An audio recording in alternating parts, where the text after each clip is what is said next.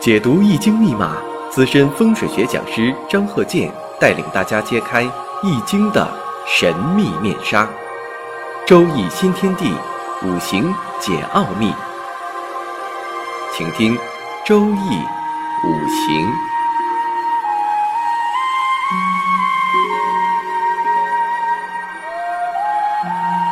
上山微电台荣誉出品。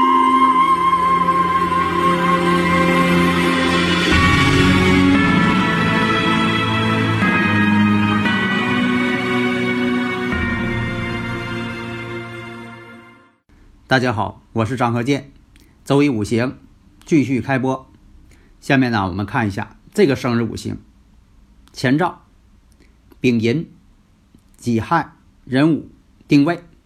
大运呢是一岁起运，大运呢是庚子、辛丑、壬寅、癸卯、甲辰、乙巳。那么这个五行啊，我们看一下，这个壬水呀。看似好像与月这个亥水通根。上一堂我讲了啊，什么叫通根？就说地支有你的同类，就天干，你是天干啊，你是日主天干，地支呢有你的同类，或者其他的这个呃天干呢啊，这也能看出来是否通根。所以这通根呢，并不限于日主，其他的年上、月上、时上天干呢，也要。与这个地支相比较，看看与地支呢是不是叫通根啊？不是说的有印星就叫通根呢啊？因为上一回有听有朋友说这个呃有印星相生算不算通根？那不叫通根，那叫通关。就说有官星相克，但你有印星，官星呢就不克你了。官能生印，印能生身吗？这叫通关。那有的朋友也问了，说你上一堂讲那个乙酉年。是这个乙木用神到位，那你说他乙木用神到位了，那怎么就还有一些其他的不好的事情呢？那你没观察到吗？这乙木是制作结角啊，用神是这个乙木坐在这个酉金上了，用神是被结角了，所以说他有好事也有坏事生意上挺好，挣着钱了，但是得了这个颈椎病了，差点瘫痪啊，住院了，花了不少钱，挣钱了，花了不少钱。所以你看这个五行呢，丙寅、己亥、壬午、丁未。初一看这个壬水呢，正好通根于亥水。但是我们看呢，寅亥相合，周围呢全是克泄号。你看这个月上呢是己土官星克，年上呢丙火财星，时上呢丁火财星，全都是耗它，己土克它，然后呢制作无火，无火财星也耗泄它。未时呢，这也是未土耗泄，所以说我们看呢，这个五行在大运到来的时候，你看这个辛丑运、壬寅运，这个呢都属于什么呢？耗泄它的这个大运，所以说这个呢可以重格了，但这个重格呢有的时候随大运而变化。那么我们看财星很旺，这个呢形成了一个重财。所以他这个五行呢，他是做什么的呢？做财务的，财务总监。在大运辛丑流年丙戌的时候，寅午戌已经形成了三合财局，所以那一年呢，顺利的考上了财经学院。下面我看这个例子：乾兆、癸卯、乙卯、辛酉、己亥。大运呢，四岁运，大运甲寅、癸丑、壬子、辛亥、庚戌、己酉、戊申。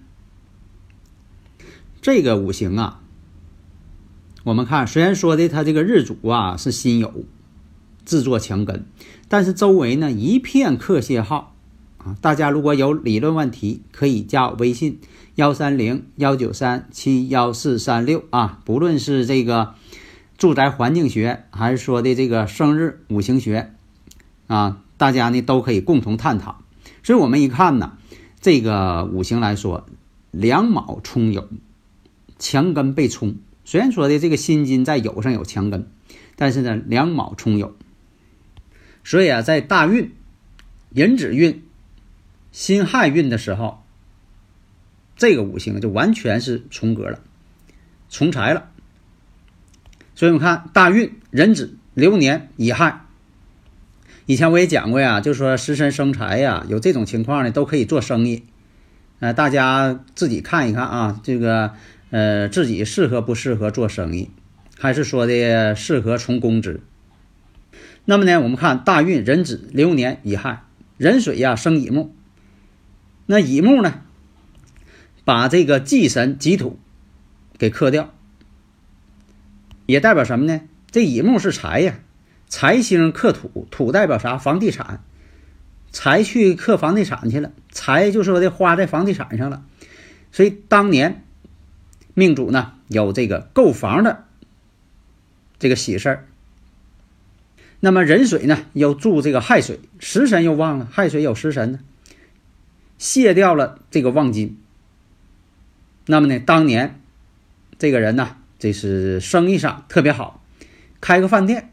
那当年开饭店了，生意非常好，所以这一年呢又买房子又挣钱。那为什么他是做饭店生意的？对了，以前我讲过多次了。你看他以他以木为财星嘛，从财了嘛，以木为财星。那么呢，这饭店呢也与这个木有关，因为什么？食品它是植物，所以说呢，它这个与饭店有关系。那么大运辛亥。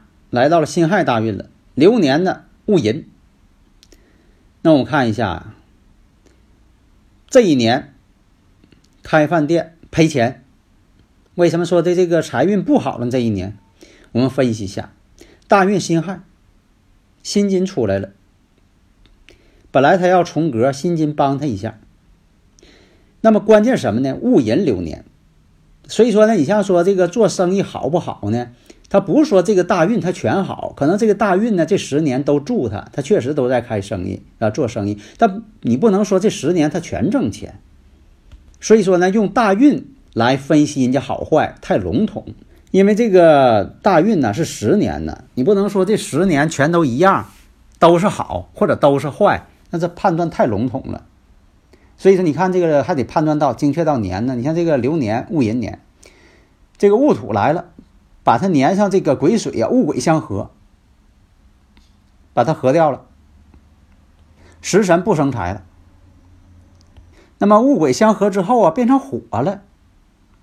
那么那火呢，生偏印，偏印又生自己。火呢，对他来说呢，又是官煞。官煞呢，最怕与这个人水相碰。为什么呢？有这个伤官见官，伤官见官为祸百端嘛，有这么一个说法。而且呢，本来这个五行当中还有个亥水，这亥水呢本来可以泄这个啊金，把这金都给它泄掉。结果呢，这个寅木一来了，寅木一合，把这亥水又合没了，又不泄它了。因为什么呢？这个五行呢喜欢泄，这又不泄它了。所以此年开饭店赔钱。那么在这个大运辛亥流年又到了这个辛巳。辛金又来帮他来了，那么呢，这个巳火又到位了。巳亥一冲，结果呢，他当年想啊，不干饭店了，因为这个开饭店赔钱了嘛。他也不分析分析是怎么回事干脆啊，脑袋一拍，把饭店兑出去了，开网吧。那么网吧属于什么性质呢？属于火性，因为什么呢？你像这个强电弱电呢，网络呀。都属于火性，电力嘛，电属火，做这个生意，结果呢不适合他的生日五行。那么四害一冲代表什么呢？换行业，有很多人吧，就是相冲的时候啊，看冲哪一柱。有这种情况的话，有的是这个调动工作了，有的是换办公室了，有的是调动岗位了，还有的做生意干脆就换了这个生意的这个项目了。他这就是啊，开饭店。这饭店不开了，换成这个网吧开网吧啊，可能是当年看人家开网吧挣钱，结果这一冲之后，开网吧又赔钱，因为什么呢？巳亥相冲，害水又不能这个好好的泄的金了，而且巳火跟金呢巳有半合金局，又给他合旺了，所以你看呢，这个判断这个生日五行啊，信息量很大。你看可以判断这么多事情，可以判断一生当中每一年的事情、每个月的事情，或者每一天的事情、每个时辰的事情。按照理论来讲呢，都可以达到。但是我们一般来讲呢，是基本上要求呢判断到年。一般来讲吧，判断是重点流年。啥叫重点流年呢？就说有重大事件的年，要给判断出来。一些平年就可以忽略，因为什么呢？你看那一年可能是没什么大事儿。如果说你看这人哈，从小到大活了八九十岁，那你给给他判断的时候呢，他坐在你对面啊，你挨个年给他说，说到这个呃一百多年的事儿，他听着也绪分，你说的也磨叨。这就像说的拍电影似的，要拍重点事件。假如说像这个流水账一样，不分主次，那觉得呢？你看电影这种电影演出来呢，你也觉得没意思。假如说呢，人家让你批细一点儿，但这个呢，如果说的每年，比如说啊，这个人呢，呃，寿命是一百多岁。你要说的每年都给写出来的话，最好是用文字去描述了，因为你要用语音去描述这些事情，啊，每一年，第一年、第二年啊，你三岁的时候啊，你十岁，一直数到你一百岁的时候怎么怎么样，是不是？那就很的续分了。是一般来讲呢，是重点流年啊。呃，下面呢，我们看一下，呃，这个住宅环境学再说一个例子。我们看这个住宅有正房。山间，在这个东边偏向于这个东北这个位置，建了个库房。西北，西北这个亥水位，用罗盘测啊，这个亥水位有一个井。然后我们看大门，大门呢其实是冲着东的，但是你站在这个大院的中心点看呢，这个大门呢是在这个。巳火的方位，所以它们之间形成了这种四害相冲。那么东边呢有个大道，所以这房子呢是冲向南的，坐北朝南的。但大门呢这个开向呢却是东方，但是你用罗盘测呢，这大门的位置呢是在巳火位，也就是巽宫这个区间。一般来讲啊，你像这个建别墅啊，别随便开井。第一呢，这个浪费这个水利资源；另一个呢，你这个井的位置吧，不是说你什么方便哪个地方方便就开一口井就挖一口井的。那我们看青龙方向，就东方青龙方有大道，其实呢就是东方有大道呢是挺好的，青龙道嘛。那西边西边白虎方位挖了一口井，那么这种环境形势啊，住宅环境会出现什么问题呢？那么判断，八运子山五象，那巽宫呢？三碧四绿，碧绿风魔。那么呢，这个三碧四绿啊，其实什么呢？胳膊腿象征着这个木。运星呢又是其次，其次呢克木。那么呢，也不能说呢判断出来有其次克木，你就说有这个什么什么事情，就一定是什么什么事情。那么看一下井跟大门之间成对角线。四害相冲，那么在癸巳年判断呢是家中的女孩呢可能受伤，胳膊腿受伤了。实际情况呢正是如此，因为这个家中小女孩啊，这个出大门之后啊，想到外边玩儿，哎，结果呢这个东方这大道啊就来了车了，一下把小孩呢给碰了，确实呢是胳膊腿都受伤了，打官司打了好几个月。那么呢，上述这些情况呢，你不能因为是一定说是开井啊，一定说你这门向不对啊，或者说你说这挨着大道不对。其实呢，这个住宅五行环境学，它有的时候呢是一种象征，是一种意象的象征。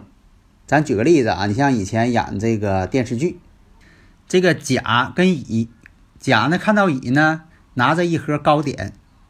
到这个县官家里去了，然后呢，他第二个去见这个县官，结果看到这个县官呢嘴上呢粘个小黑芝麻，虽然他不知道这个乙呢是否是见了这个呃县官，但是从这点上他就判断说这这个刚才那位乙肯定是先见了这位啊县官，这个事情恐怕是不太好办，因为他们俩诉求的都是一件事情。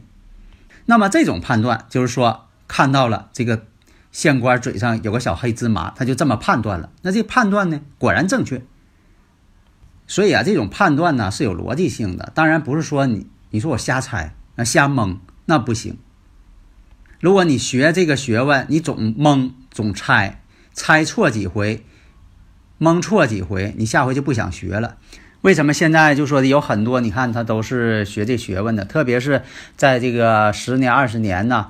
呃，之前有很多人呢，这个学啊，学这个周易，因为那时候是呃周易热嘛，都学。但现在你看，为什么说的真正掌握这个学问的人数并不多呢？真正想要能判断准确的前因后果啊，多少年之前的事情都能给你判断准确呀，以后的事情分析的啊也是非常的准确。为什么这样人不多呢？就是因为什么呢？他没掌握精髓。总是死记硬背，那肯定不可能判断准确。